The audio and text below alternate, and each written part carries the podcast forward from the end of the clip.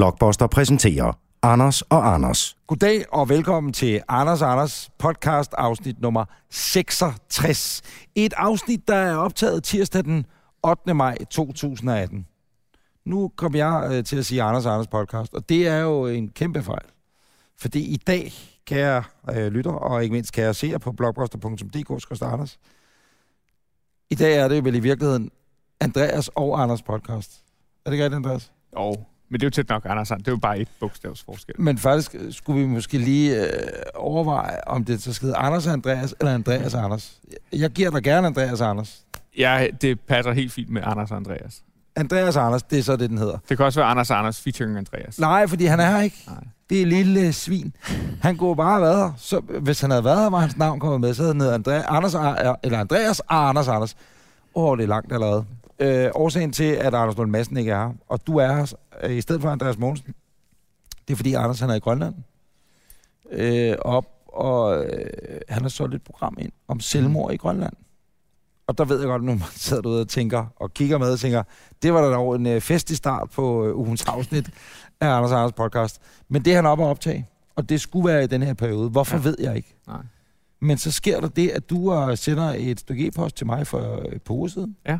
Hvor du skriver. Om du har lyst til, at jeg kommer i natholdet? Ja, det havde jeg ikke. Nej. Eller det havde jeg. Men, Rejected. ja, ja, præcis. så blev du bare i Houston. Nej, vi var jo gået på pause med natholdet. Og så skriver jeg til dig, kære Andreas. Prøv at høre, Anders skal til Grønland. Kan du den og den dato? Så siger du, det kan jeg godt. Ja. Og den her dag, den 8. maj, har været lidt speciel. Nej, du landede i Danmark i fredags. Ja. Og hvad har du så lavet siden? Så var jeg uh, i Koldinghus til uh, åbningen af en udstilling, der hedder Magtens Smykker. Magtens smykker. Ja. Er du også blevet, er du, har du aktier i Pandora eller hvad? Ej, men jeg har jo en medalje, som skulle udstilles. Mm, Hvad er det for? Det er Altså, Belønningsmedaljen. nej, fra Ja. kongehuset? Ja, Eller for det offentlige? Hvad er det? Det, det det hedder er vel jo for- dronningen. Det er dronningens belønningsmedalje. Ja, ja, ja. Som jeg fik fire dage efter, jeg landede, efter min mission i rummet.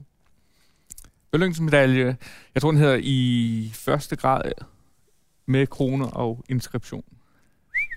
Og hvad betyder inskription? Det er ligesom, hvis man har købt en, øh, en, øh, en iPhone, Nej, og så kan man få skrevet indgraveret tilhør uh, Niels Petter bagved. Ja, der, der, ja, på bagsiden så står der for rumfærd, Andreas Mogensen, og så datoen. Ah, det er da bladet. Ja, ja. Og den øh, skal udstilles derovre? Ja. Og hvordan foregår det sådan rent sikkerhedsteknisk? Fordi du har den vist Ah, men det er- Houston, hvor du bor, ikke? Jo, jo, det har jeg. Ja, ja. Men øh, altså, der er mange, mange andre ting, der er meget, meget, meget mere værd. Der må, der må, altså pengemæssigt. Selvfølgelig er, er det den mest værdi, værdifulde i mine øjne. Ikke? Naturligvis, men jeg tænker bare, at øh, nu er den derovre på Koldinghus, ja. Og der er formodentlig et kæmpe sikkerhedsapparat omkring medaljen, ikke? Jo, jo. Ja. Der står snipers op på taget. Præcis, og de står bare klar 24-7, ikke? Men hvor, hvordan rejste du med medaljen? Hvor var den henne? Uh, det var Cecilie. Og det var, du Ja, overlod det til fruen med to skridunger Ja. på vej hjem i flyet. Jamen for helvede. Jamen, jeg tænkte, det var altså den bedste måde at, at gemme den på, ikke? Det er klart, øh, og det var ikke ligesom et Pulp Fiction, hun gemte den op i mig. That's a has, du ved, det var ikke, det var ikke rejsen i generationer igennem mig modtaget. Øh, og den var blevet udstillet der, og ja. Den øh, kan man se på Koldinghus. Det kan man. Ja. ja. Hele sommeren frem til, jeg tror, på et tidspunkt i oktober. Og hvilke andre smykker er der? Det er bare med, hvis man Der er... jeg har måske behov for at se uh, hans fortjenstmedalje, men, men det var bare... Jamen, der er blandt andet øh, Christian den 4. svær, som han brugte til at... Øh, når han skulle, hvad hedder det på dansk? krone. Nej, eller han skulle lave folk til ridder, ikke? Nå, okay, slå folk til Ja, ja, noget. Ja, modtaget. Ja. Mm-hmm. Um, der er sådan en... Ja, igen sådan en lille sejl, ikke? Som, som man brugte 100 år tilbage til at, til at underskrive love med. Um, Er der noget af Nick og Jay har haft i ørerne på et tidspunkt? Ved man det?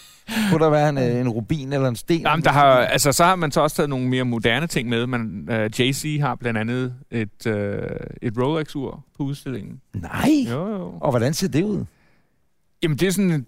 Øh, hvad læste? Det var sådan, er det platin, eller tror jeg, det er lavet af? Der har sådan et, et lyseblåt skær, som åbenbart skal vise, at det er sindssygt dyr. Og det Men det er så ikke... Altså, jeg synes, det er de kongelige ting, ikke? Altså adelsmykkerne. Ja, ja. Øh, Nå, der går flere hundrede år tilbage. Men det er ikke kun danske ting. Nej, der er, der er jo altså fra ja, kongehus rundt omkring i Europa. Ja, Nå, men hvis Jay-Z har et ur med. ja er så for at vise noget det mere moderne. Ja, ja, nå, men og det- der er også et smykke fra Madeleine Albright, en af hendes broscher, øh, den der hedder Breaking the Glass Ceiling. Oh. Ja, ja. Som der også er en eller anden specifik, eller en, øh, ja, specifik historie omkring, eller hvad? Jamen, hun gik jo tit med, med broscher, øh, og typisk havde de jo en eller anden betydning. Øh, og hun, øh, som den første udenrigsminister i Amerika, som man siger, broke the glass ceiling, ikke for, for kvinder. Mm. Nå. Det er en udstilling, man skal tage over og se. Ja, ja. Og Hvad så er det jo så samtidig øh, 750 års jubilæum. Øh, så det er en, en, et stort år for Koldinghus. Du har Hold. læst så vildt op på den pressemeddelelse. Du har, er du sindssygt, du har læst op på den pressemeddelelse. Men, øh, og hvad sker der så ellers over weekenden? Hvad laver du der? Jamen det er sådan set, altså så, det det. så overnatter vi så. Så passede øh, mormor og morfar og børnene, ikke? og så overnattede vi på øh, Hotel øh, Koldingfjord Ja, tak. i det her fantastiske vejr. Ja, Og så så vi øh, kongeskibet sejle forbi. Dronningen var, hendes majestæt dronningen var der, øh, sammen med hendes to søstre. ja, fordi prinsesse at, øh, det, der er jo sket, siden du var væk, det er jo, at prinskemalen, han er jo desværre gået bort. Ja. øh, i øvrigt, og det skal vi tale om senere. Øh, din gode ven, som jo faktisk praktisk talt var med oppe i rummet sammen med dig, Esben Lunde Larsen, han er her jo heller ikke mere. Nej. Altså, Gud, for, han er ikke død eller noget som helst, men han er jo ikke minister mere. Nej. Du har mistet en god ven der, det er godt klar ikke? Det har jeg. Jeg har aldrig set en mand være så glad, da du tog fra at stå ude i en ørken i Kazakhstan, eller hvor det var, I blev skudt afsted fra, og stå og vinke så ivrigt. Jeg har aldrig set så ivrig en mand. Han kommer jo ikke til at følge dig næste gang, du skal i rummet. Hvis du overhovedet skal det kan være, han vil blive minister igen. Ja, det, det kunne han meget vel blive. Uh, hans afløser skulle jeg til at sige, nej, det passer så ikke, men uh, hende der den anden, det er lang historie, der er næsten ingen grund til. Men alle kan blive minister, også uanset hvor meget du har skidt i hegnet, som man siger. Så er du velkommen tilbage. Sådan det, er der kører herhjemme. Dronningen sejler forbi. Ved hun, du er på Koldinghus? Eller Koldingfjord? Øh, ja, jeg fik øh, chancen for at møde hende og, og sige goddag. Ja. Slap nu af. Du, du, siger, ja, så er vi, vi overnatter lige. Du var ombord på Dannebro. Nej, nej, nej, nej, nej. Øh, på museet på Nå. Koldinghus. Modtaget, så hun Ja, ja, ja, åbnet udstillingen. Ja, det gjorde så, øh, hun, hun deltog. Øh, øh, prinsesse Benedikte er protektor for Koldinghus, så det var Mod- hende, der ligesom officielt åbnede. Okay, fordi jeg tænkte bare, det kan godt være, at de sejler forbi Koldingfjord. Der Jeg ser mig stå inde. inde Ja, de står og vinker, så stopper de skibet og siger, det er astronauten, sejler med en chalup, en chalup til Koldingfjord nu. Andreas skal ombord. Det var ikke sådan, det foregik. Nej, nej, nej, nej, nej. nej. Det var meget officielt. Så blev det mandag. Ja. I er færdige med sexferie på Koldingfjord. Uden børn, noget ja. som helst. Hvad sker der så mandag? Ja, mandag det var så i går. Ja. ja. Øhm, jamen, der var jeg lige en tur ind forbi Nationalmuseet. Øhm, Var du en åben udstilling? jeg skulle aflevere nogle genstande, der hører til rumdragten, som jo står lige herhen ved siden af. Og så øh, holdt jeg et foredrag for noget, der hedder Copenhagen American Club. Mm. Mm. Og så var jeg i aftenshowet. Mm. Hvem var værd i aftenshow? Hvem interviewede? Morten Risenhjem? Ja, det kan godt passe, ja. Hvad hedder han? Øh, Mikkel Fønsgaard, var det ham? Mikkel, hedder han Mikkel? Var det Mark Stockholm? Skaldet? Nej, nu er der Var for det en mange mand, eller var det navne. en kvinde? Ja, det var en mand. Ah, okay. Ja, ja, ja, Så kan der være ja. to. Ja. Det kan være Mark Stockholm. Havde han hår eller ikke noget hår? Åh, oh, men jeg var også i Godmorgen Danmark. Nu... oh, nej, undskyld. Jeg var, jeg i Godmorgen og God Aften, så nu kører jeg. Ja. nu ser jeg Ja. seks forskellige værter. Ja, men det gør Øhm. heller ikke noget. De har været gode alle sammen. Det er jo ikke ja. det. Så bliver det tirsdag, og det er i dag den 8. maj, hvor ja. det her er optaget. Øh, du står op i morges. Ja. Mm-hmm. Og Øh, tager i Godmorgen Danmark. Ja. Ja. Og så direkte herop på Teknisk Museum. fordi at det vi jo ikke har fortalt endnu, det er, at vi befinder os nemlig på Teknisk Museum i Helsingør. Ja. Øh, det er et, et, et sted, som er et museum, som er en, en det er vel i virkeligheden bare en gammel lagerhal, ikke? som har, jeg ved ikke hvor mange tusindvis af kvadratmeter, Ja. ja. hvor der inde i lagerhallen her står hvis man skal forestille sig, man kan også se det, hvis man ser podcasten nu, øh, videopodcasten, man kan forestille sig, der er tekniske vidunder fra de sidste, siger jeg, måske 100 år af dansk, Ja, dansk det historie. meget godt. Øh, lige nu befinder Alt, vi os ned under. Ulf Viking, som er en gammel, er det en karavelle? Det er en gammel karavelle, det er et gammelt SAS-fly, som vel fløj i hvad, hvornår ved du det, Andreas? 60'erne? Ja, det passer meget godt. Ja, det tror jeg. Ja.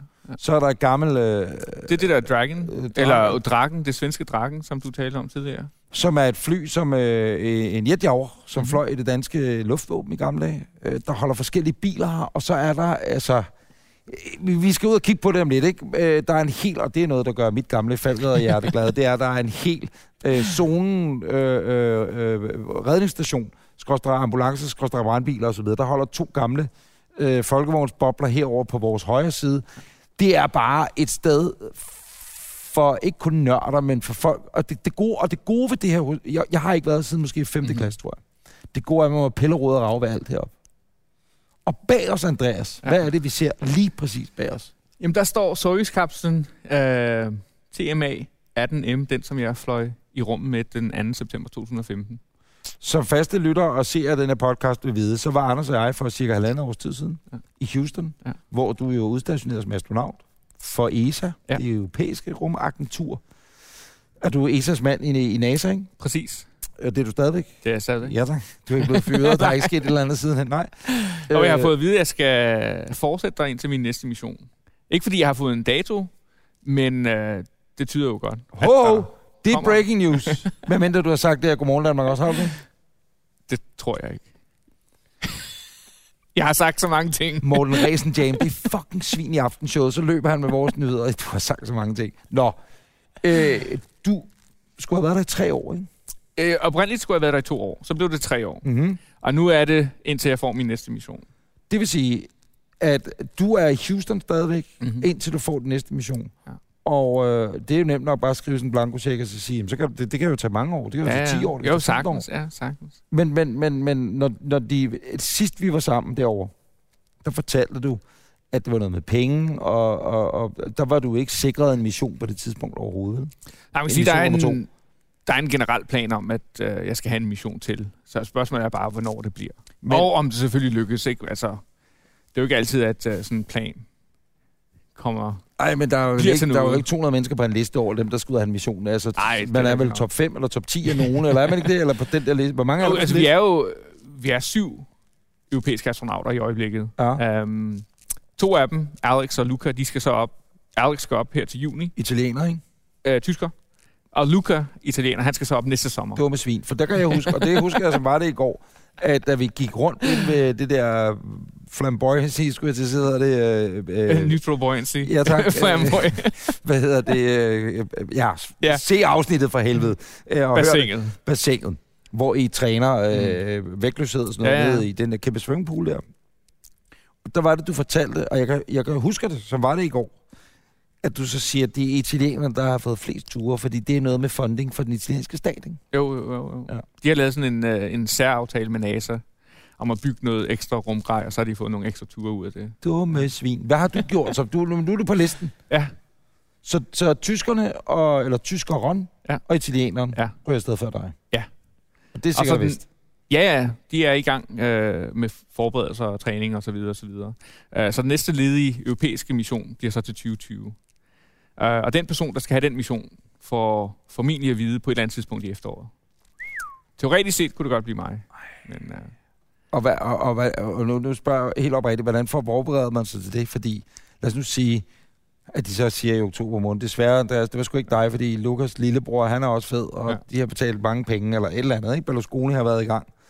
Øh, så bliver du vel absurd ked af det, gør du ikke det? Eller hvad? At, uh, eller, ja, altså, den måde, jeg forbereder mig på, det er ved at sige, at det bliver ikke mig. ah, okay. så kan man ikke blive skuffet. Nej, det er jo selvfølgelig færdigt. Og så kan man kun blive positivt overrasket. Men rent fundingmæssigt må der jo Mhm. være sket noget siden. Altså har den danske stat, for dem som ikke har hørt, da vi var over besøgt og sidst, der var hele tingen jo, at, at, at hvis der røg flere penge, det er jo Ja. penge, der taler den her verden, det ved vi jo, at hvis der kom flere penge fra den danske stat til det europæiske rumprogram, Ja. så var der også større chance for, at du kom ud i rummet. Ikke? Har de sendt flere penge til det europæiske rumprogram? Uh, ikke, ikke endnu. Altså, man vil sige, uh, ESA fungerer, eller ar- løb, kører efter sådan en treårig funding. Altså, hver tredje år, så er der ministermøde, Mm-hmm. uh, hvor alle medlemslandene uh, deltager, og så bevilger det penge. Okay. Okay. Det sidste møde, det var i 2016, tror jeg det var, uh, og det næste, det bliver så i slutningen af 2019.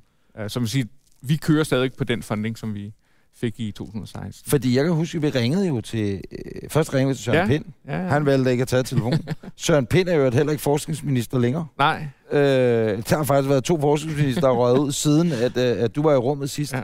Jamen, de, øh, de, jeg tror, de har en, en gennemsnitslevealder på et år. Ja, Så- præcis. Statsministeren talte vi jo med. Ja. Øh, jeg overrakte ham koppen, NASA-koppen, øh, ESA-koppen, Ja. som, som, som øh, du gav ham, Ja, ja. og så videre. Alt er perfekt. Øh, og, og, og hvis du ikke kommer ud i, i august, eller undskyld, i efteråret, eller ikke får at vide, hvis du får, ikke får at vide i efteråret, at du ikke skal afsted, ikke? så kan jeg sige, så alle de aftaler, vi måtte have med det offentlige i Danmark, øh, både på officiel og uofficiel hold, Ja. de er jo røget fuldstændig til jorden.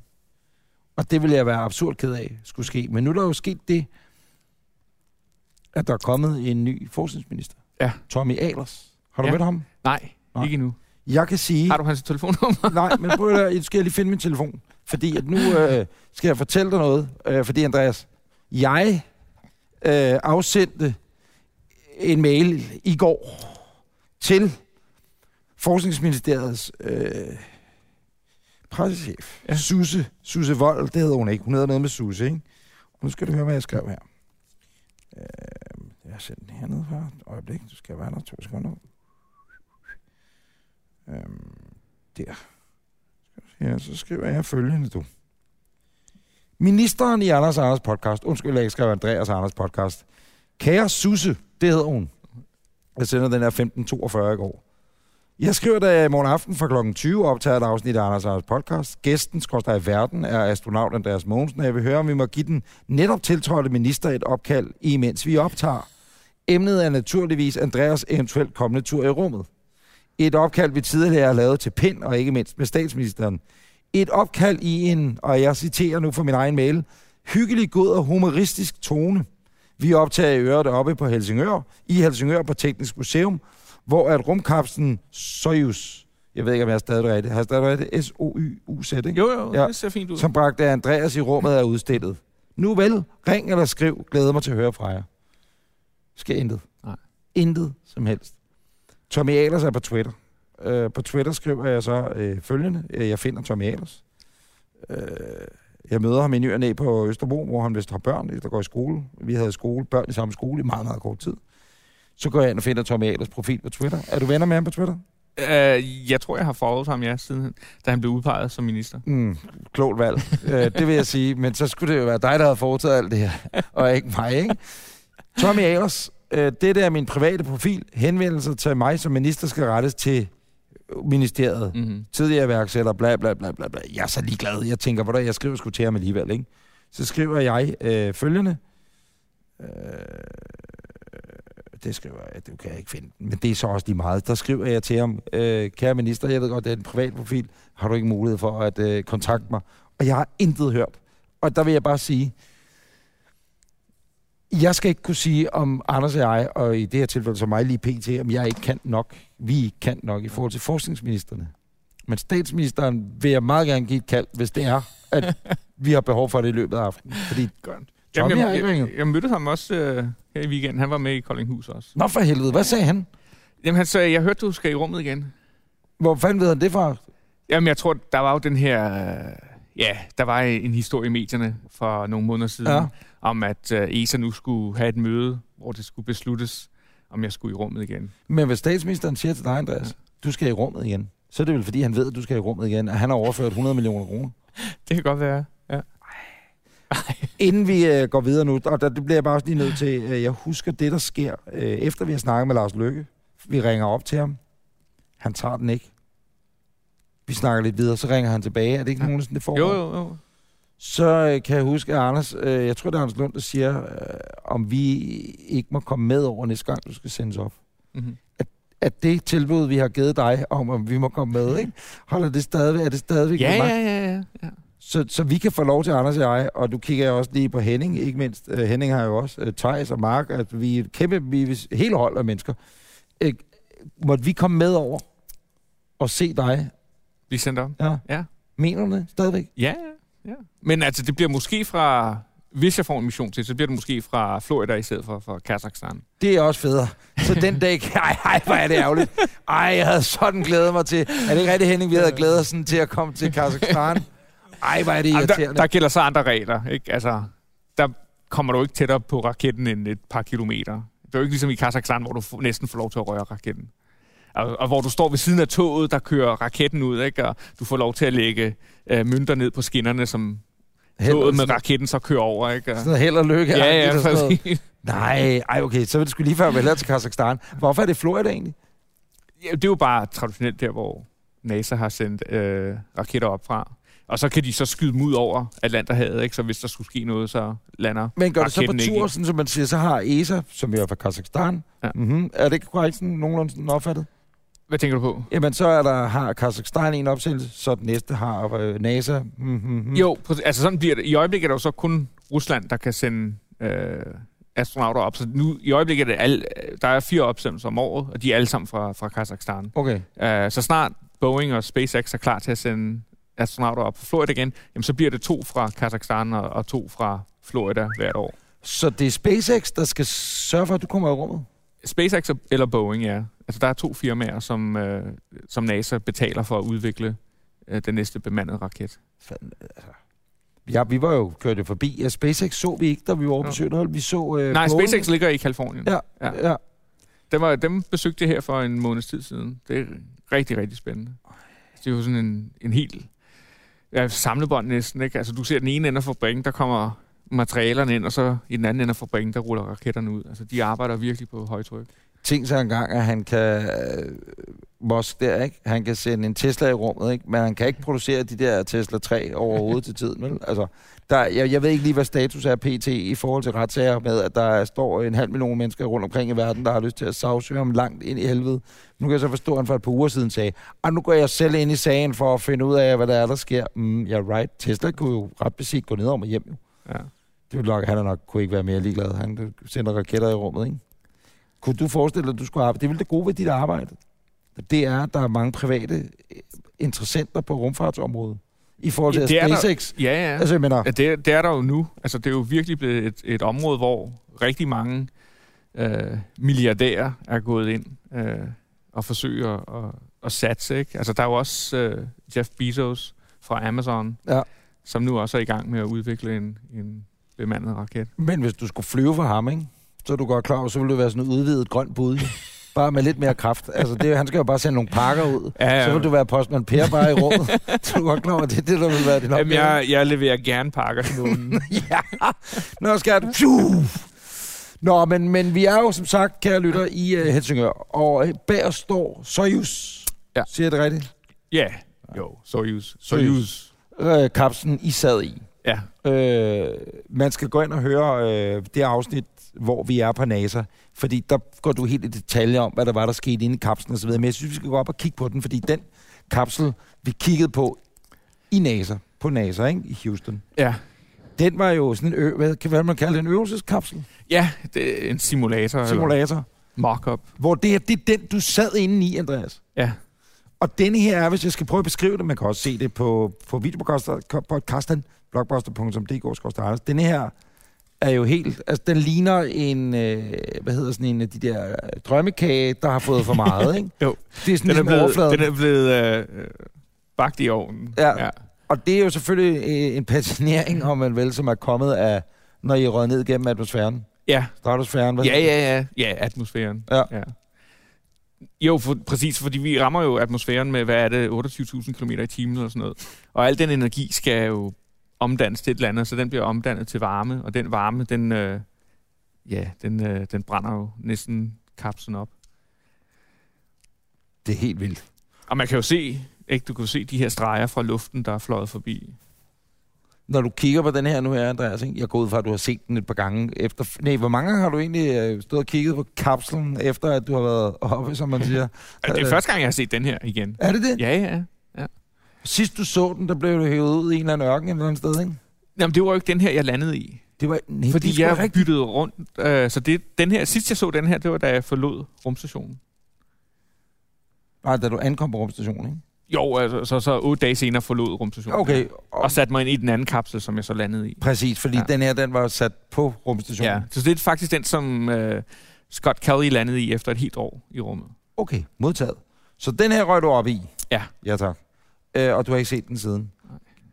Er der nogen form for følelser inde i den, når du kigger på den? Eller tænker du, det er fint nok, det var jo bare et arbejdsredskab som alt muligt andet? Nej, nej, altså man får et helt specielt forhold til den, ikke? Altså, vi skal virkelig kende den øh, altså indad og udad, ikke? For at forstå præcis, hvordan vi op, retter op på hvilken som helst fejl, der kan stå, hvordan vi reagerer på forskellige ulykker, der kan opstå osv. Um, og det spændende ved den er jo, at den, det er jo teknologi fra den 1960'erne, som så langsomt er blevet moderniseret, eller de har så lagt man siger, digitale lag ovenpå, ikke? så der er stadigvæk de her gamle analoge systemer. Ja, fordi når man kigger ind i den, ikke, øh, som vi gør lige nu, der øh, vil jeg sige, det er, hvis nogen kan huske det gode gamle plastikmateriale, bakelit, så er det vel rimelig, kan man sige, det, det, det, det er bakelit meget af det, jeg lavet Ja. i, ikke? Jo. Og så kan man forestille sig, hvad fanden, hvordan vil du beskrive det der, Andreas? Altså, det er jo, det er jo ikke ligesom, det er jo tastaturet på måske den første Dell, der blev lavet, ikke? Det er Jo. det ikke engang. Og så er der de der store røde ventiler, ikke, som man drejer på, når man skal have ild. Er det rigtigt? ja, ja. I kabinen, ja. Eller til at fyre den af, eller sådan, du ved, styre den, eller hvad? Nej, nej, øh, ild, ildforsyning til kabinen, ja. det er meget analogt, det her. Altså, hvis man, har, hvis man sidder derhjemme og tænker, "Ah, det er jo ligesom sådan noget rumfilm og sådan noget. Altså, Star Wars interiøret, hvad der måtte være i forskellige Enterprise, og hvad det måtte ja. Hedde der, det er jo øh, lysår foran det der. Ja, ja, ja. Er du? Det her, det er god gammeldags russisk rumteknologi. Og det virkede. Ja. Der er tre sæder derinde, og når jeg siger sæder, så er det på størrelse med, øh, hvis man forestiller dig et barn, der er blevet født, som måske har lidt problemer på fødegangen, så tager man barnet og smider det ind i en krybbe. Men ja. selve krybben, de ligger i, eller borgen, eller ikke en borg, det er forkert. Men det ligner sådan små, tre små bobslæder, ja, mini-bobslæder. Ja. Det var de sæder, I sad i, ikke? Jo. Lå i. Ja, ja. Og, og, og så spørger man selv, hvor, hvor skal benene være? Ja, de sidder op under, eller ovenpå. Ja, op på brystet. Det er helt vildt. Og hvor lang tid sad I det der sæde? Jamen altså, hele turen til rumstationen tog 51-52 timer. Heldigvis, så snart vi var øh, må sige, vægtløse i rummet, ikke, så kunne vi jo så spænde øh, sikkerhedsbælterne op og, og så svæve lidt ud af sæderne. Oh, men du, der er jo, hvad, hvad, hvad er omkredsen af den her? Jeg ved ikke, to meter, to og en halv meter. Så jeg mener tre mennesker, ikke? Og Jo. du er en forholdsvis bred fyr. Hvor høj er du? 1,80? Ja, 1,86. 1,86? Og du er rimelig bred over skuldrene, ikke? altså, jeg mener, det der ende, det er jo, altså, der er jo ingen plads. Havde du støttestrømper på egentlig? Har man det? Nej. Er det? Jeg tænker bare, nå, men hvis man har prøvet at gå til venstre, når man går ind i flyet, og der ligger den der lille mm, purse med, med, med sådan en blindfold, og Ja. der hvad ved jeg, tandbørste og så videre, ikke? Så er der også støttestrømper, der burde, man burde have støttestrømper på her. Sover ens ben ikke, når man sidder meget i Jo, men, altså, man mister fuldstændig øh, blodforsyning til, til benene og til tæerne. I to, ah, hvor lang tid? Nej, altså i de første par timer. Altså, Så går de lige så langsomt i koldbrand, og så tænker man ikke mere over det. Det er jo jeg har ikke brug for vildt, benene i vægtløs tilstand alligevel. altså. Nej, det har du selvfølgelig ret i. Det er bare stadigvæk røvimponerende. Det er det altså. Og det vilde er, at nu har Teknisk Museum i Helsingør øh, købt den her. Ja, den kommer til at stå her. Ved hjælp af altid. nogle øh, søde øh, mennesker, der har været med til at fonde det her. Ja. Så har de haft mulighed for at købe den her. Øh, og have den stående her. Det er jo dem, der ejer den nu. Ja, simpelthen. ja, ja, ja. Det er en del af samlingen. Det er fandme bladet, Ja. Ja, jeg synes, det er fantastisk. Men det hvad er- tænker du, når du ser den? Andreas, tænker du noget? Eller er du, altså, Jo, jeg, altså, jeg tænker på alle de timer, jeg har brugt i simulatoren for at lære om...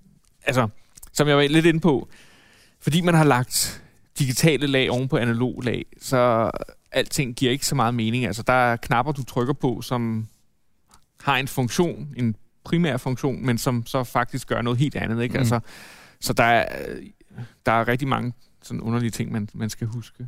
Øh, altså, jeg ved ikke, hvor mange gange jeg har siddet i, i simulatoren og, og fået at vide, at jamen, nu er du i kredsløb for evigt og altid, fordi du er kommet til at sluppe alt brændstof ud i rummet, fordi du trykker på den forkerte knap. ikke? Fordi en eller anden underlig knap, den havde så en bifunktion, som åbnede en eller anden ventil, og så... mm, Ja, så... jeg Kom. ringer lige hjem og siger, jeg, jeg når det sgu ikke. Jeg når det faktisk ikke af det. Ja. Når du så skal op igen, ikke? så er det ikke ved den her. Så skal du, det er et helt nyt system, du skal sætte dig ind i? Formoder jeg. Ja, altså hvis det bliver SpaceX eller Boeing, jeg skal op med, så, så bliver det en helt ny kapsel og et, og et meget mere hvad man siger, moderne look. Men det kan sagtens være, at jeg kommer op i Soyuz igen. Som man vil sætte på en SpaceX? Nej, nej, som man sætter på Soyuz-raketten. Ja, okay. Men hvad, øh, øh, hvor lang tid vil det tage? Lad os sige, det er Boeing. Ja. SpaceX. Hvor lang tid vil det tage at blive trænet op til at skue op i en af dem der? Altså, det er vel år, vi snakker, ikke? Jo, og det, det tager sådan typisk to år at forberede sig på en, en ny mission. Og forberedelsen består i at lære øh, teknikken at kende. Ja, og, ja, ja. Og, og, og det er også derfor, at øh, den os, der skal op i 2020, sikkert får du at vide her til efteråret, ikke? fordi så, så er der to år til. ja, præcis, præcis. Så. Prøv at Andreas, jeg bad jo øh, vores søde lyttere om at stille nogle spørgsmål. Og dem tænkte jeg, at øh, vi lige hurtigt skulle øh, Ja. tage nogle af, hvis du gider Vi gik også meget hurtigt forbi øh, virtual reality-delen af udstillingen. Det skal vi måske prøve senere. Det skal vi lige prøve senere, hvor man simpelthen... Hvad, hvad går den ud på? Jamen, der, der, det er sådan en, en, en fem minutters øh, oplevelse, hvor du kobler dig fra rumstationen, og så får du en, en, en lille smag på, hvordan man ja, hvordan hele landingsprocessen foregår. Og så flyver sidder jeg derinde. sammen. Ja, ja, jeg sidder inde ved siden af dig. Ja, det skal vi da totalt prøve. Det, skal vi, men det gør vi lige om lidt. Nu tager jeg lige nogle spørgsmål, øh, fordi at, øh, jeg skrev på min egen Instagram og på min egen Twitter, og vi skrev på Anders og Anders Facebook. Har du spørgsmål til Andreas Mogensen? Stil dem, fordi så vil han gerne svare på dem, ikke? Sille Star spørger, jeg tror det er på Instagram, hvad laver du nu, øh, efter du har været i rummet? Jamen, altså, jeg støtter hele rumstationsprojektet. Altså, der er jo rigtig meget operationelt arbejde ved at holde rumstationen flyvende. Altså, øh, planlægning af nye opgaver, vedligeholdelse, reparationer og alt sådan noget. Øh, og det foregår blandt andet i kontrolcentret, Mm. øh, som vi også var inde at se, mm. hvor jeg sidder og arbejder. Og så også med at udvikle og teste nye procedurer, hardware, alt hvad man kan forestille sig. Øh, Esben M. Borg spørger, hvordan foregår en julefrokost hos NASA? Er du medlem af en personaleforening, og i så fald, hvilke arrangementer deltager du i? Jo, vi har sådan en, øh, en øh, astronaut, øh, hvad hedder det? Ja, hvad forening eller sådan noget, hvor vi mødes øh, hver andet år. En reunion, hvor alle de gamle astronauter kommer tilbage til, til Houston, og hvor vi har, har middag og ja. Har du været til middag, skorstræk julefrokost, eller fællesbowling med Neil Armstrong tilfældigvis? Ej, han er død for mange år ja. siden, ikke? Nej, no, et par år siden. Ja, et par år siden, ja. Men øh, jo, altså, Zweikart, øh, Cernan, altså nogle af de her andre øh, Apollo-astronauter fra 60'erne. Nej, hvor er det arrogant.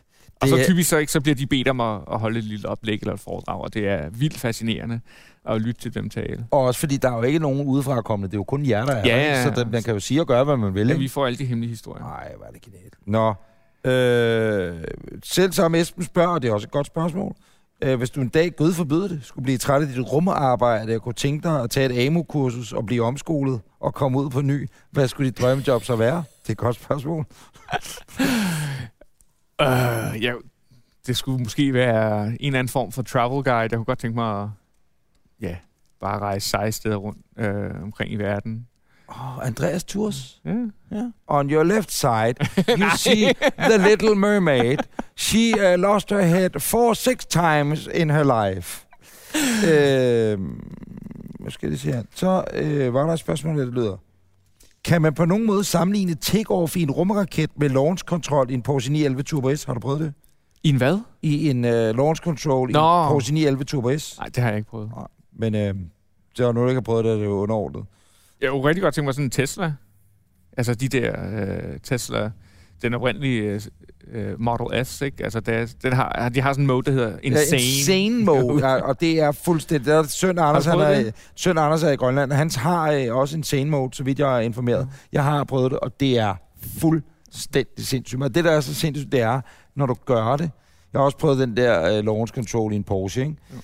Det er vildt, men der er jo lyden jo, uh, motoren, der siger noget, eller hvis du, du har du stadigvæk en Dodge, har? Ja, ja, ja. ja. Den larmer jo af helvede til, ikke? Øh, men det, der er med Teslaen, det er, at den jo ikke siger noget andet end vindstøj ikke? og Jo. dækstøjen. Ikke? Og det er det, der gør det endnu mere fascinerende. og så er det, nu siger jeg, launch control, eller insane mode er 2,9, 2,3, jeg kan sgu ikke huske det. Det, Ja. er, altså, det er virkelig, virkelig, virkelig hurtigt. Ikke? Øh, hvis man drikker sig fuld i, i rummet, det har du ikke prøvet. vel? Øh, nej. Du trækker lidt på det. Nej, nej, nej, jeg skulle lige forstå spørgsmålet. Motor, kan man få tømmermænd, hvis man drikker sig fuld i rummet? Ja, det kan man vel godt. Kan man jo sagtens. Jamen, vi har ikke alkohol deroppe. Flere har spurgt, øh, har- er der nogen, der har haft sex i rummet? Har man lyst til at prøve det... Det- sex op i rummet? Er en af de få ting, som jeg ikke har hørt nogen historie om. Okay. Så det ved jeg faktisk ikke. Øh, Anders fortalte mig en historie i weekenden, om at der var et ægtepar på rumstationen. Altså, der har Men været... det vidste øhm, man ikke, før de var kommet ned, fordi man ikke må være ægtefæller i rummet. Er det korrekt? Eller på rumstationen?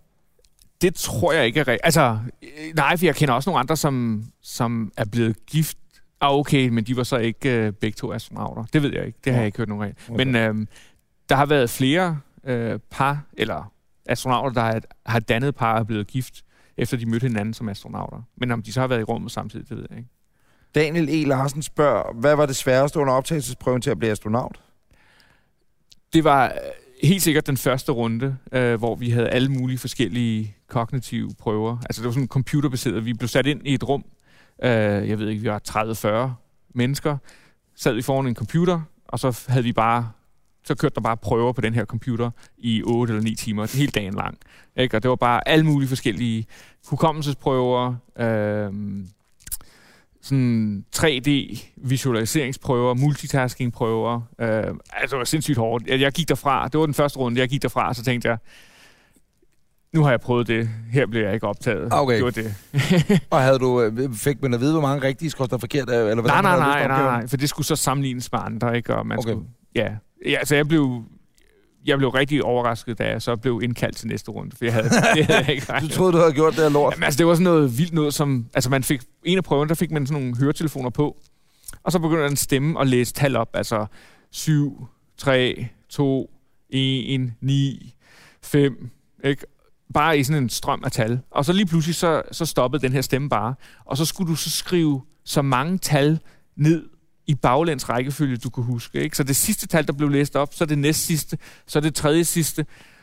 Det var vildt svært, synes jeg. Er det...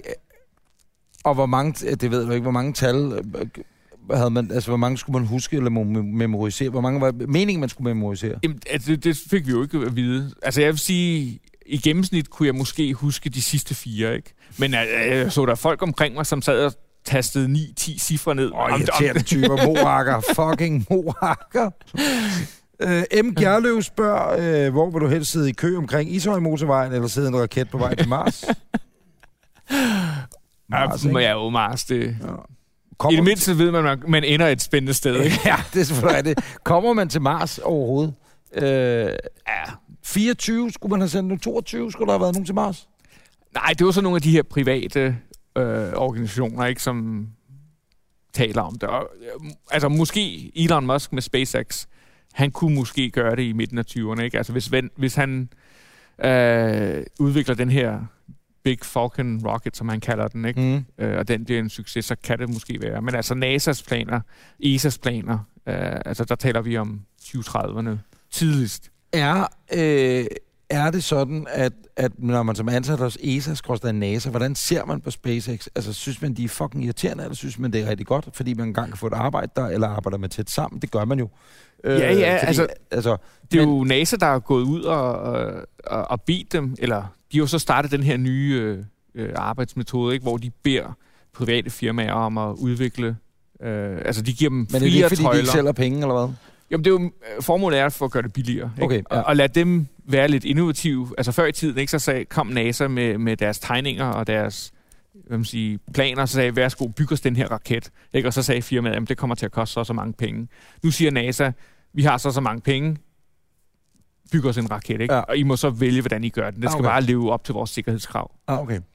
Så der er god stemning, øh, altså fordi når man ser, Ja, man ser jo, altså hvis man ser, når NASA sender noget op, ikke? This is Houston. Altså, du ved, det er det, som at se sådan noget Montgomery har meldt, at tropperne er, altså det er meget, og når man så ser SpaceX, så er det sådan noget, woo! Så ligner det sådan et, øh, et eller andet pyramideselskabsfirma, der holder julefrokost. Ja, mand, vi har fået en million likes på Ja. Facebook, alt er fedt.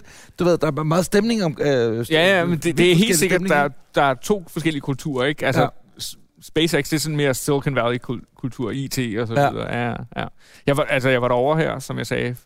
Ikke? Og der har de fri isbar og kaffebar. Ikke? Så du går herhen og siger, at jeg vil gerne have øh, en is med, med tre kugler, så værsgo. Det er der ikke på NASA. Nej, der er jo ikke engang gratis kaffe. Nej, der, det jeg vil sige, altså, jeg, jeg har aldrig været så et legendarisk sted, som da vi var over besøgt, vil jeg lige sige, for din arbejdsplads, det er jo kæft for var det sindssygt, altså. Men det er også bare fordi, det er legendarisk, og ja. det, ja, det kan man høre i et andet afsnit. Øh, så du ved ikke, om der er lavet forsøg med sex eller onani i rummet, er der en anden, der spørger om. Det ved man ikke, om det er sket. Nej, Nej.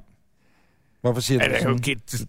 Der er nogen, der er onaneret op i det, på den rumstation. Det må der være. Tror du ikke det? Har du onaneret deroppe? jeg var der også kun oppe i 10 dage, men altså, Hvem hvis du er deroppe i et helt år, ikke? Så, så bliver du nødt til på en eller anden måde at gøre det. Men, men, men lad os nu, det tænk sig nej. Men, men, men det er jo en naturlig ting at skulle det. Ja. At pleasure sig selv. Altså, jeg mener, man kan jo ikke gemme sig og gøre det, fordi I sked i poser og sådan noget. Nej, I havde det der toilet jo. Ja. Men det er der jo andre ret beset. Poserne, det var, det var apollo Ja, det er det, det er det. Det er lige nogle år tilbage. Ja. Det er øh, kan man virkelig se den kinesiske mur fra rummet? Nej. Modtaget. Det kan man Øh, ikke. nej, man kan ikke se nogen menneskeskabte ting fra... Altså, med, med det blotte øje. Du kan Ja. selvfølgelig se det med en zoomlens. Ja. Du kan tage billeder af pyramiderne, store byer og så videre. Øh, Puk Elgård, ja, det er simpelthen den Puk Elgård. Hun spørger, hvem af jer to vil Andreas helst have med ud i rummet? Det er Anders eller jeg? Øh, Dig selvfølgelig. Du er her. Naturligvis, præcis. Sådan, så kan han lære det. Nå, nogen tog til Grønland, nogen kom i rummet. Øh, David Reimands, det er et godt spørgsmål. Hvad er klokken i rummet? Spørgsmålstegn. Det må være pænt træls konstant at skulle stille uret, når tidszoner passeres med 27.600 km i timen. Jeg elsker det spørgsmål. Hvad er klokken i rummet? Jamen, Det er Greenwich Mean Time, så det er svar til, hvad klokken er i England. Okay, modtaget. øh, var det ikke Anders og Anders' skyld, spørger P. Hegard, øh, at man ikke længere må besøge Mission Control Room på NASA? Jo, det er ved at blive renoveret. Ja, Sat i stand igen. det var efter, vi var der. Så spørger Jan Gindberg, den Jan Gindberg, spørger nu, hvis en mand forlader jorden klokken 08.54 fra middelfart. Hold fast. Ja. Hvad tid vil han så nå Mars, hvis han ikke behøver at skifte i Høje Tostrup? Bare i cirka, cirka tal. Men hvis en mand forlader jorden 8.54 for middelfart, hvad tid vil han så nå Mars? Hvor lang tid tager det at komme til Mars? 6-8 måneder. Hold kæft. Det bliver Hvis man ikke stopper i middelfart. Præ- Præcis. Eller Høje så Tostrup på tager det et par år. Nå, så øh, synes jeg, der er... Øh, ved du, det spørgsmål har vi skulle haft. Det var SpaceX-spørgsmålet. Her er det sidste spørgsmål, vi tager, inden vi skal lige over simulatoren, ikke? Jo. Tobias Mosegård, Mosegård, han har spurgt på Twitter. Bliver du frustreret over flat earthers? Og er det et samtaleemne ved NASA og ESA? Et. Hvordan har du det generelt med flat earthers? earthers? Altså, jeg, jeg har svært på at, at tro, at, at de virkelig tror på det. Men altså, det gør de. Men jeg har stadig svært ved det, ikke? Fordi, hvordan kan man tro på, at jorden er flad, når det er så indlysende, at den er rund? Men altså, Ja. Men det vil jo sige, at du købte og betalte, ja, ja.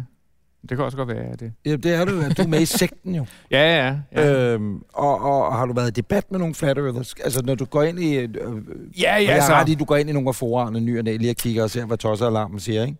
Jo, jo, fordi øh, altså det så, har jeg så gjort for ligesom at prøve at forstå det. Øh, for der sker jo det tit, at folk skriver til mig med spørgsmål. Øh, og så,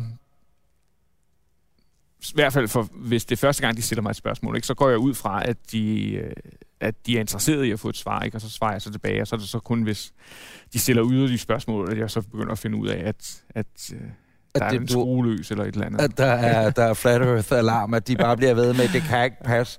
Ismuren er der, ismuren er der. Øh, men er, Jamen, så er der også bare nogen, der skriver til mig, hvordan føles det at lyve for hele Danmark, ikke? Altså, jeg har jo ret beset ikke været ude i rummet. Ja. Så jeg kunne jo, altså hvis jeg skal være helt ærlig, så kunne det jo have været, altså, øh, det kan jo godt være, at Flat Earthers har ret.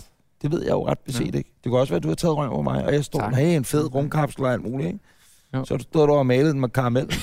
det ved man ikke. Du kan jo bare så måle øh, vinklen til solen, og så de forskellige øh, længder af skygger på jorden, ikke? og så regne det ud. Men hvad vil da en Flat Earthers svar være på det? Hvorfor der er skygger på jorden? Eller tyngdekraft? Jamen altså, de, altså ja, det ved jeg ikke. Det er også meget, vi behøver ikke gå deres ærne.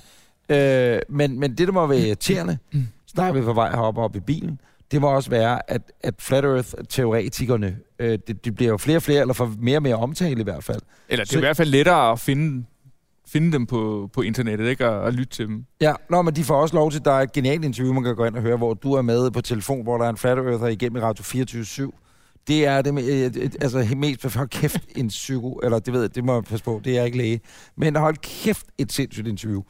Og, og du var virkelig, virkelig god, Andreas, og det var også svært underholdende faktisk, ikke? Men det var bare irriterende, at skulle, skulle tage stilling til dem hele tiden. Er det ikke det?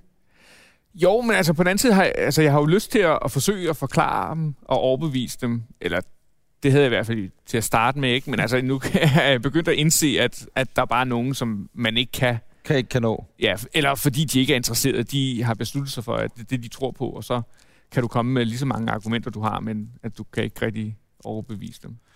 Tobias øh, fortsætter, så skriver han så, at det er noget, I taler om med NASA og ESA. Det er det vel så, ikke? Jo, jo. Ja. Altså, jo, en gang imellem. Ja. Ville I nogensinde overveje at flyve den største og mest kendte kritiker ud i rummet, og lade ham eller hende se jorden som en rund, skråstrej oval? Og vil det gøre en forskel? Jamen altså, den eneste grund til, at jeg ville overveje, det var bare for at, hvad man siger, få lidt gengæld, ikke? Fordi så ville han pludselig være en del af konspirationen. så skulle han til at svare på spørgsmål om, hvordan han er blevet købt og betalt. Så vil hans øh, mailindbakke være proppet med freak alert. Mm. Øh, Loke Ryborg, han skriver jo, fordi du har jo en Dodge Challenger. Challenger, ja. Og hvor mange heste har den? 475. Mm. Og Loke, han spørger, hvor mange sæt dæk har du skiftet på den Challenger bag dig? Det er fordi, vi har lavet billeder, hvor vi står på din bil. Kun én gang indtil videre. Og det er dyrt, og det er det er USA, så det er ikke så dyrt, vel? Nej, nej, nej. Nej, nej, nej, nej, nej, nej. Prøv at høre, øh, så er der øh, lige et par enkelte fra Facebook. Men gider du finde en telefon frem? Har du den på dig? Ja. Jesper Rygaard spørger, kommer du til at savne Esben Lunde Larsen? Næppe. Øh, eller undskyld, nej, med din side, inden du skal sende ud i rummet næste gang. Det ved man jo ikke. Du har jo også... Ej, det var jo festligt, ikke? Han, han, han havde flag med, og... Ja, men han, er, han var så glad. Det var hans... Han ville have det på samme måde, som, som jeg vil, Anders og jeg vil have det, når vi står i Florida, eller forhåbentlig i Kazakhstan, og ser der blive sendt afsted, ikke? Det vil jeg sige. Øh, prøv lige at gå ind på din uh, Twitter, øh, når du er ved at tænde telefonen, jeg. Ja, jeg havde slukket den Jamen, det er sødt. under optagelserne. Må man have mobiltelefon tændt ind i en rum? Må man det? Du har få- får ikke noget signal efter de første 30 sekunder, så er du højt op. Så er det sådan set livet, så Ja. står det bare og brænder batteri af. Men er der USB-stik op, så du kan have den fuldt opladet til, når du lander og lige ringe hjem? Altså, han bor på rumstolen, ja, der er selvfølgelig USB-stik. Nå, men også i kapslen. For vi har jo iPads deroppe. Ikke i kapslen, nej. Nej, har, har du set det fra 60'erne? Nå, jamen, det kan da godt være, der er lige nogen, der har boret et lille USB-stik. Det kunne da godt være. Øh, kunne man få kørselsfradrag til rumstationen? Det tror jeg ikke. Ja, der er et spørgsmål, der lyder. Øh, Hvad var det så, jeg skulle ind på du skal ind på Twitter? Twitter. Det var kun fordi, det var en, der spurgte noget. Ah, ja, Øh, ja, ja, ja. Øh, Der var en, der spurgte om noget ret øh, interessant. Bare Ja. lige for at lukke Flat Earthers. Øh, du, viste, Ja. du viste mig et, en mail, eller et tweet, eller et retweet, en reply, du havde fået. Ja, Øhm, men det er jo så et af de tilfælde, hvor jeg ikke, man ikke altid er sikker på, en, der hedder Anders Jakob, som, som skriver, jeg håber, de har taget altimetret af, inden kapslen kom på udstilling. Og hvad er altimetret? Jamen, det må jo så være en, en højdemåler, ikke? Går jeg ud fra. Og så kan du ikke finde ud af, om vedkommende mener det her, fordi at, nå, kan han rigtig tage dig en løgn? Ja, fordi s- måske mener han, at øh, højdemåleren ikke vil vise, at den aldrig nogensinde har været i rummet. Jeg aner det ikke. Men du er alligevel, du, det piger din, øh, din professionelle nysgerrighed, når du får det. Tu Patrick Jensen har Men der er skrevet- jo aldrig et, et barometer i, øh, i- eller vi har jo ikke, vi har ikke et, hvad man siger, et, et, øh, et decideret altimeter indbygget i, i kapslen, i Soyuz-kapslen. Hvorfor? Mm, Det var der aldrig rigtig behov på, for. Altså, Så det er der ingen grund til at have. nej, fordi det, altså for eksempel udløsning af faldskærm sker fuldt automatisk. Ikke? Det er ikke, vi har ikke en knap, der siger udløs faldskærm. Så enten Men- fungerer det, eller også fungerer det ikke. Og så håber vi, det fungerer. Den skal jeg så lige igen. Hvis det så ikke fungerer, Ja, så har du ikke en ekstra udløser derinde. nej. Så bliver vi til pandekager. Halle motherfucking Louis, mand. Ja. Og vi har så en reserve faldskærm, som forhåbentlig bliver udløst. Hvis, siger du til mig, at, at hvis hovedfaldskærmen, eller faldskærm 1, hvad I nu kalder den, Ja. den ikke folder sig ud, så toeren skal automatisk gøre det, men ja. I har ikke selv mulighed for at Nej, udløse. Hvorfor har man ikke det? Det er da fuldstændig åndssvagt, er det ikke det? Det lyder da fuldstændig som lægmand, vil jeg da sige. Det lyder da fuldstændig decideret tåbeligt. Jeg ved det ikke. Men tænk nu, hvis man kom til at trykke på den knap på det forkerte tidspunkt. Nå, det er fordi... Jeg, ved, jeg aner det ikke, Nej, nej, ikke har nej. gjort Så de det. tænker, at den russiske teknik fra slut 50'erne, start 60'erne, er federe end folks hjerner, når de er ved at Ja. skal dø Ja, ja, og brænde ja. op i helvede i atmosfæren. Nå. Sidst, har, har ikke så meget tillid til os. Patrick Jensen spørger, og jeg ved ikke, for jeg aner ikke, hvad spørgsmålet går ud på. Det er det sidste spørgsmål, vi tager, inden vi går i simulatoren. Hvor på garnskalaen lå Andreas Mogensen selv? Hvilken skala? Garnskalaen, G-A-R-N-skalaen. Aner ikke, hvad det er. Er det en flat earth ting? Garnskalaen. Aner det ikke. Godt. Vi uh, tager nu uh, vi Google garnskalaen, fordi så skal du lige gennemgå garnskalaen, så skal vi se, hvor du ligger henne. Okay. Nu er jeg så ikke på internettet her på Teknisk Museum 1. Virker det, Jesper? Teknisk Museum 1. Er det gratis? Er der free wifi? Man kan bare tage til Helsingør, og det er altså free wifi på Teknisk Museum, og det er bare at komme afsted i en fart. Garnskalaen. Ja, det virker så perfekt. Køb garn i skala. øh, hej, jeg holdt uldspænderi. Merino-uld. Øh, merino 10.2 er fremstillet i hvidt, blød, lækker mer- merino-uld. Øh, garnskalaen, så er det måske med C. Baby garnskala. Ah, men der er også noget andet her. Noget, der hedder An informal scale supposed to measure the severity of space sickness. Hmm. Okay, vi ved jo ikke, det kan være, det kan være en noget Armstrong-relateret familie, ham Tobias han er i. Det, ah. Ah. er i hvert fald inde i rumfart her. Jamen, Så der står her, efter en senator, Jack Garn, fik øh, rigtig dårlig øh, space sickness på hans tur i 1985. Han var så åbenbart... Altså, de, ja, NASA fløj en gang en to senatorer. Øhm, og så er han åbenbart blevet rumsyg. Og så er det så en, en, en, ja, en skala, ikke? For, Skal ud for, hvor syg man er. Hvis man bliver syg i rummet, hvad gør man så? Kaster op, og det gør Jamen man altså, de... Øh, måske 60-70 procent af alle astronauter får en form for øh, motion sickness i rummet. Og, og det kan vare fra nogle timer til en hel uge. Altså, hvor du virkelig kaster op, ikke? Ligesom du bliver køresyg. Og du kan jo ikke, det kan du ikke stille op imod, andet end bare... Og kaste op, nej. Nå, præcis. Nej, du kan jo så tage noget medicin. Det er også der lige kommet op 10 dage. Og kan I huske, Andreas han var? Ja, det var ham, der kastede op ud over alt i 10 dage, simpelthen. Det var simpelthen bare, han kom op. Han var overørlet hele rumstationen, så skred han igen. Ej, jeg fik, altså, sådan en uge eller to uger inden jeg blev sendt op, så, så ringede nogle af de andre astronauter op fra rumstationen til mig og sagde, om jeg, eller spurgte mig, om jeg ikke kunne tage nogle flere opkasteposer med, fordi de havde brugt dem alle sammen. Vi skal over til den der simulator.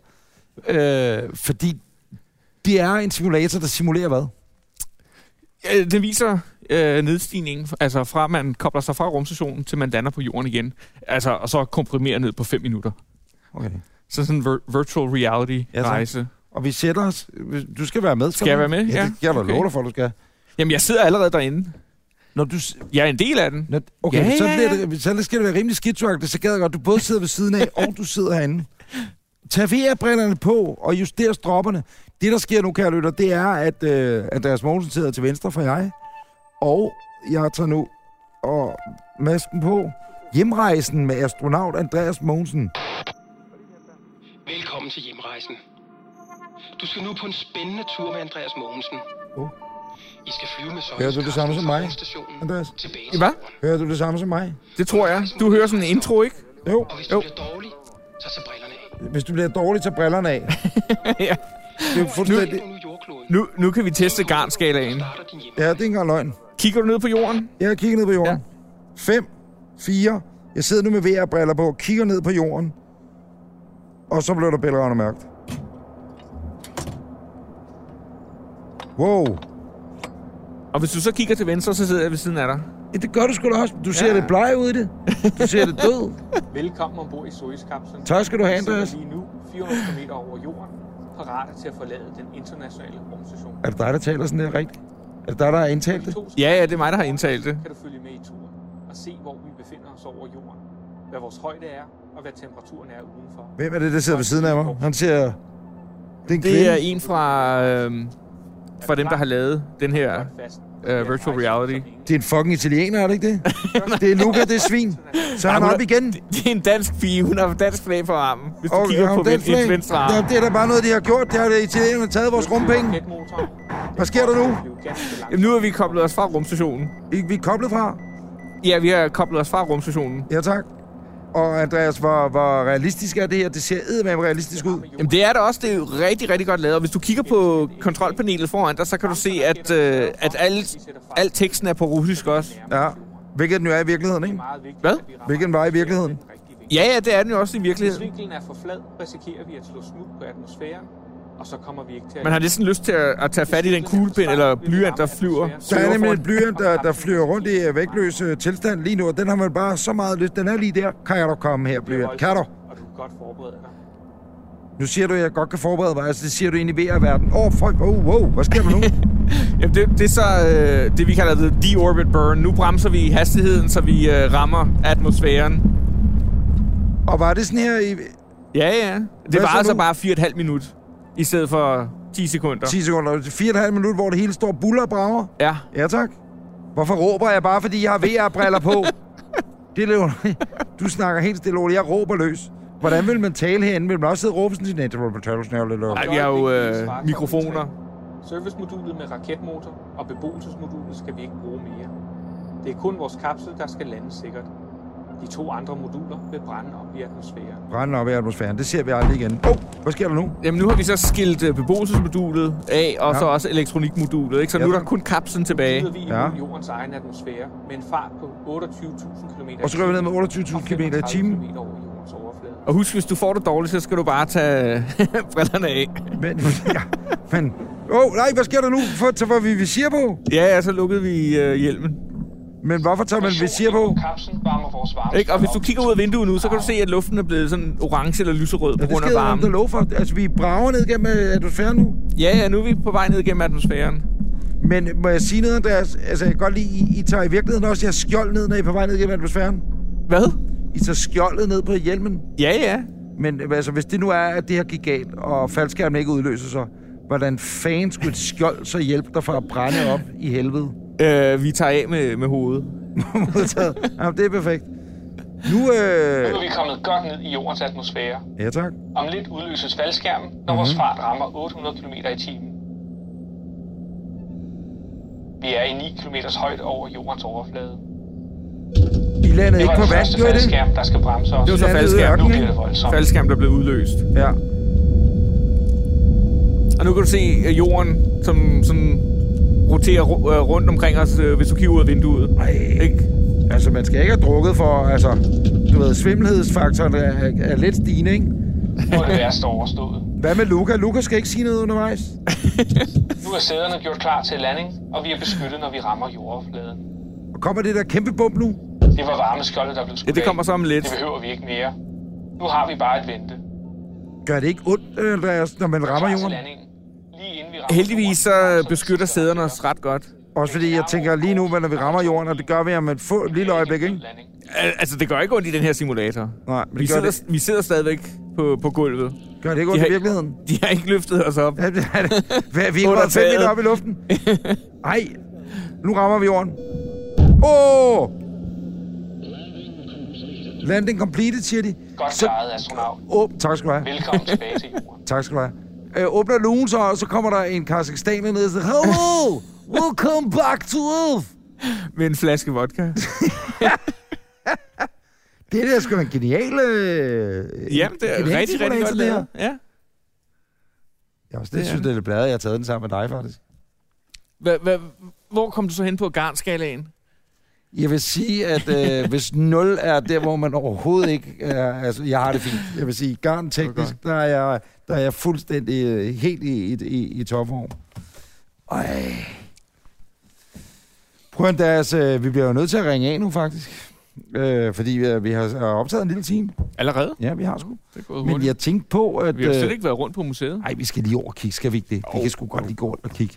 Fordi at øh, på Teknisk Museum i, øh, i Helsingør, der er der jo altså, jeg så nok teknik. Det er jo Danmarks, har jeg lavet mig fortælle Jesper, øh, der er direktør, den, Det er den, øh, hvad, kalder man det? Den statslige nationale tekniske museum, ikke? Jo, er, er det ikke en del af...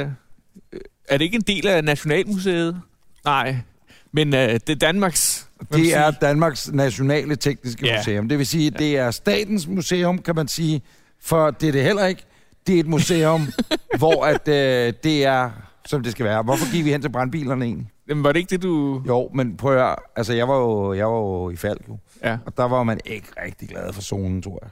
For hvad? For zonen. Jamen, det Falk og zonen. Skal du have Nå. historien? Ja, det... Du ja, vil- er jo har lyst til at skyde dig selv. Du har, du har, du har fået, du har, det, altså, det, det er et verdens længste historie. Ja, Men jeg kan jo ikke huske det selv. okay. Der Jeg har aldrig hørt om zone. Falks redningskorps. Ja. Sofus Falk, 1906, et eller andet den stil. Hmm. Senere er der så, jeg tror lidt måske de udbryder, eller også starter det et eller andet sted i Jylland, øh, som laver Zonen, Okay. som også er et redningskorps. Primært ambulance, så vidt jeg husker, og brand. Og så på et tidspunkt, så bliver det slået sammen, fald og Zonen. Og derfor ser du, at der står Zone redningsberedskab heroppe, eller redning. Og det er også på bilerne, bilerne kan du se. Og Zonen havde sorte ambulancer, eller havde de røde, det kan jeg sgu ikke. Det kan jeg ikke huske til at starte med. Men det er godt nok lidt ældre materiale fra da, da jeg var ude, udførende, som man siger. Andreas, er du egentlig, er du, øh, hvad hedder det, øh, er du egentlig øh, uddannet du- pilot? Ja, jeg har et pilotcertifikat, som jeg fik efter, jeg blev astronaut. Ja. Så, og jeg kunne rigtig godt tænke mig at flyve nogle af de her flyvemaskiner. Altså, det er, hvad der altid har fascineret mig, det er flyvemaskiner. Jeg ved ikke hvorfor, men Det er jo. hastighed, Men- men, fart og højde. Og... Men du kan jo blive, du vil jo kunne blive pilot, øh, altså, når du er færdig som astronaut. Jeg tror da, du, jeg tror da godt, Norwegian, de, de, vil, de havde da ikke noget mod lige at tage og sige, men... Ja, så vil jeg hellere flyve sådan en her, så ligesom den, den gamle Starfighter.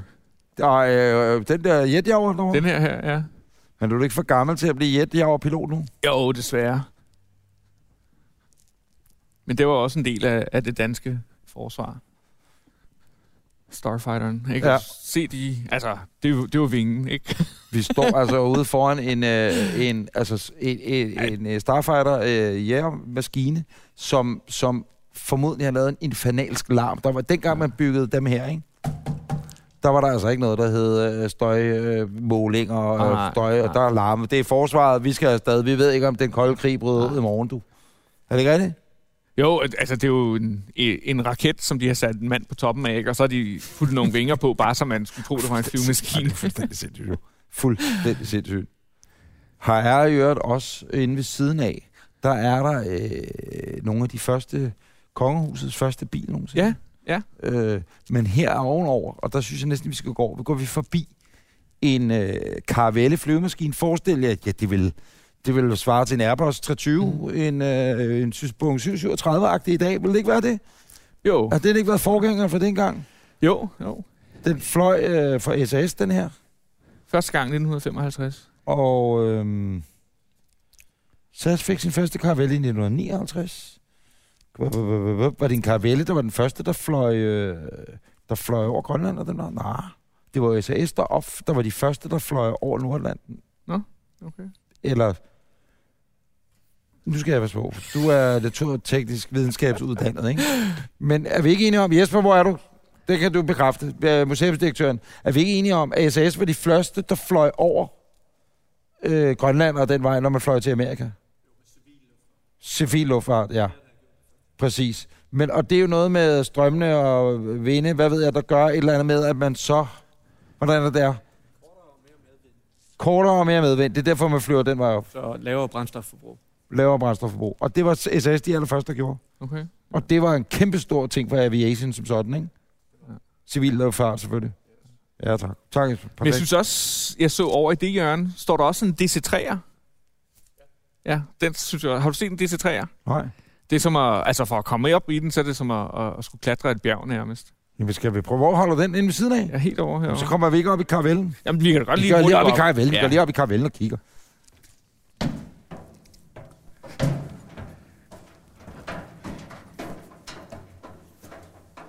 Hører du nogensinde musikquizzen på P3? Uh, en gang imellem, ja. Ja, og Kenneth K., der har været der, ikke? Jo. Han er også meget flyveagtig. Han ved alt om flyver og sådan noget. Øh, har en rejsehjemmeside og sådan noget. Medejer noget, der hedder vivio.com og sådan noget. Han har fløjet med en af de sidste Concorder nogensinde, der blev sendt afsted. Okay. Fordi det efter den jo var i uheld, var det en bi, British Airways, eller var det Air France? Det kan jeg ikke huske en af dem. Ja, Hvor jeg, de jeg, var i, øh, jeg var i Charles de Gaulle Lufthavn, da den styrte ned. Nej! Jo, på vej til Afrika. Det var dengang, jeg arbejdede i olieindustrien.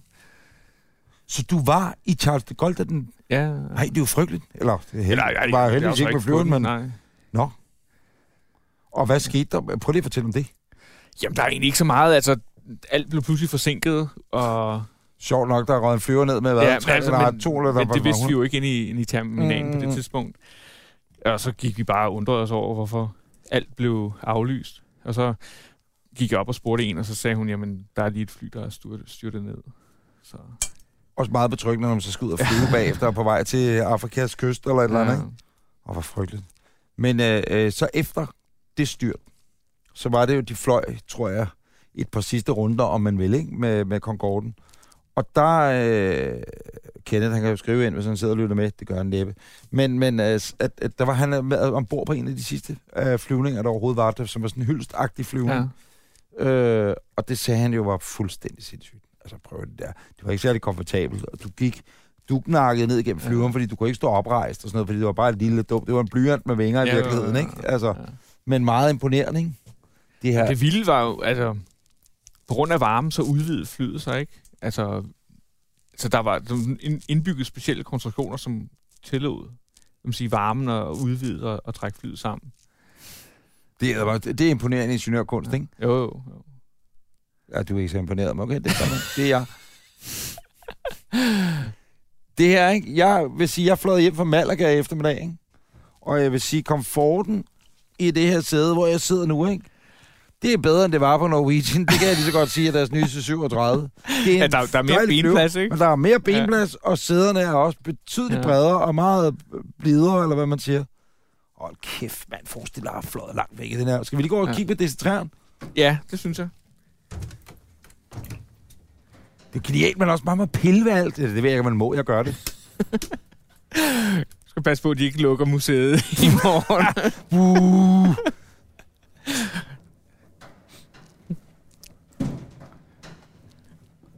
Jeg gad, altså, jeg har aldrig, altså, jeg er stadig klog nok til at være blevet pilot eller et eller andet. Men øh, min storebror, han har jo været i flyvevåbnet, skulle jeg sige, i flyveverdenen i mange, mange år. Fordi han var flymekaniker. ja.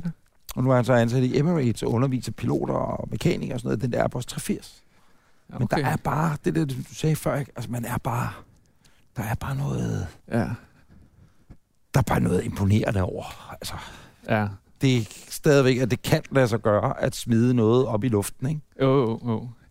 Okay. Ja. Vi Ja. ja. står nu, hvad, hvad det er træen, hvor gammel er den, vil du sige? Jeg tror, den stammer fra starten eller midten af 1930'erne.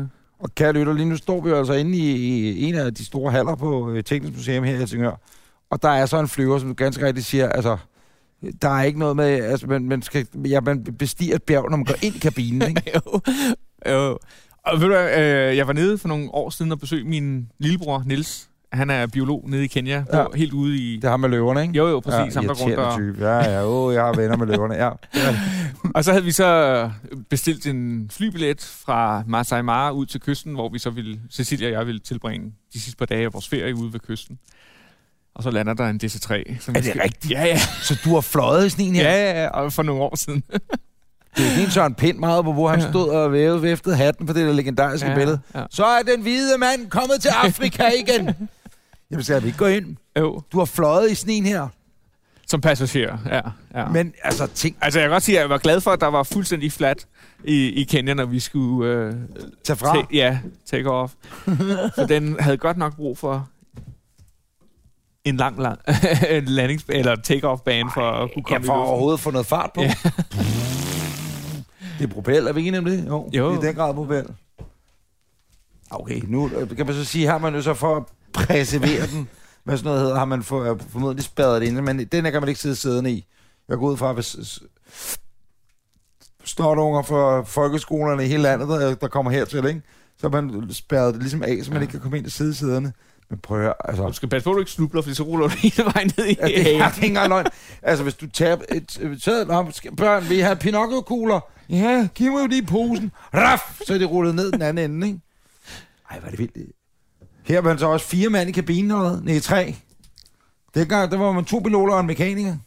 Og en navigatør, ikke? Og en navigatør må der også have været, ja. Og i starten også en radio, en, en radiomand, tror jeg. Hvad tænkte du, du satte dig ind i den her DC3, tænker jeg? Jeg tænker, nu får jeg en historisk oplevelse. Ah, wait. Du, har du nogensinde været bange, når du er ude at flyve? Har du nu på noget, Um, har du prøvet på noget tidspunkt, Andreas, fløjet, så siger det, du, vi skal bede om at spænde sikkerhedsbælterne, fordi vi kommer ind i noget turbulens. Og så bliver turbulensen værre og værre og værre og værre. Har du prøvet det? Og sådan, hvor at, altså, jeg mener, du har prøvet, som du siger, lige fløjet med 28.000 28.000 km i timen ned igennem. Men har du prøvet at sidde i en fly, hvor, øh, vanvittig turbulens. ja, ja, men hvor er du blevet bange? Hvor du har tænkt, Nej, altså jeg må sige, jeg har altid troet, at uh, turbulens ikke var noget, som kunne gøre nogen fortræd, altså med moderne flyvemaskiner. Lige indtil Air France jo styrte ned, var det i 2009? ja, eller er fra? Brasilien, ikke? Jo, jo, præcis. Så nu øh, bliver jeg måske lidt mere nervøs, hvis der kommer slemt turbulens. Men hvad er nu det her? Jamen, det ved jeg ikke. Det er sådan, at de har Det fundet på bunden af havet et eller andet sted. Ja, det ser sådan ud. Men er det en gammel flyvemaskine? Er det en gammel flyvemaskine? Det er det der. Det er da noget et eller andet fra krigens tid, er det ikke det? Jo, jo, jo. Det vi ser nu, øh, det er, at man skal forestille et afpædet øh, fiskeskelet bare i flyvemaskinstørrelse, som Det til sydlandet så er blevet fundet. Det ligner en vandflyver. En Det er vandflyver. et billede af den her. Jo, det skulle du have. Ja. Er det sådan en Catalina? Det er en BV-138. Altså, jeg har aldrig hørt om det gamle tyske flyver. Det kan man lige google, men den Det har været, det er en eneste- øh, nazi-flyver. Ja, ja, ja. Så ringer vi af nu, Andreas, og siger jeg tusind tak, fordi du gad. At, Jamen, tak fordi øh, du være ville komme herop. Ja. til uh, Andreas og Anders podcast. Øh, Kom ind igen. vi- Altså, jeg håber, Afsnit nummer et. Ja, ja afsnit, lige præcis afsnit nummer et. Jeg håber da næsten, at Anders han bliver grøn. Nej, det gør jeg selvfølgelig ikke. Øh, tak, Andreas. Nu holder du det. lidt ferie i Danmark, ikke? Jo, jo, jo. og så går jeg tilbage til Houston. Ja. Så prøver jeg lige at få fat i ham, Tommy, der. Ja, ja. Og så, statsministeren, for lige for at høre, helt- hvordan det går ja. med fundingen. Ja, det synes jeg var en god idé. Og så ses vi på Det den af, side. altså, ja, jeres tur derover afhænger lidt af det. Sige, at nu når du har sagt, det er Florida, jeg kan godt se også 14 dage på et øh, lille feriecenter. Øh, et eller andet sted. Hvad skal I her? Øh, skat siger, I kan ikke tage afsted i 14 dage. Det kan vi godt. Vi venter på opsendelsen af Andreas Mogensen. De siger, ingen problemer. I trækker det bare fra i firmaet. Fornøjelse, Andreas. Tak. Og øh, kære lytter, du har lyttet til Anders Anders podcast, afsnit nummer 66 med Andreas Mogensen. Øh, gå ind på vores Facebook-side, facebook.com-anders og Anders podcast. Øh, følg os der. Gå ind på blogbuster.dk-anders og se videopodcasten. Øh, og så husk at gå ind på iTunes. Øh, giv os fem stjerner. Hvis du giver under fem, så lad være med at gå derind. Det er kun fem stjerner. Tak for i dag. Moin. Anders og Anders præsenteres af Blockbuster.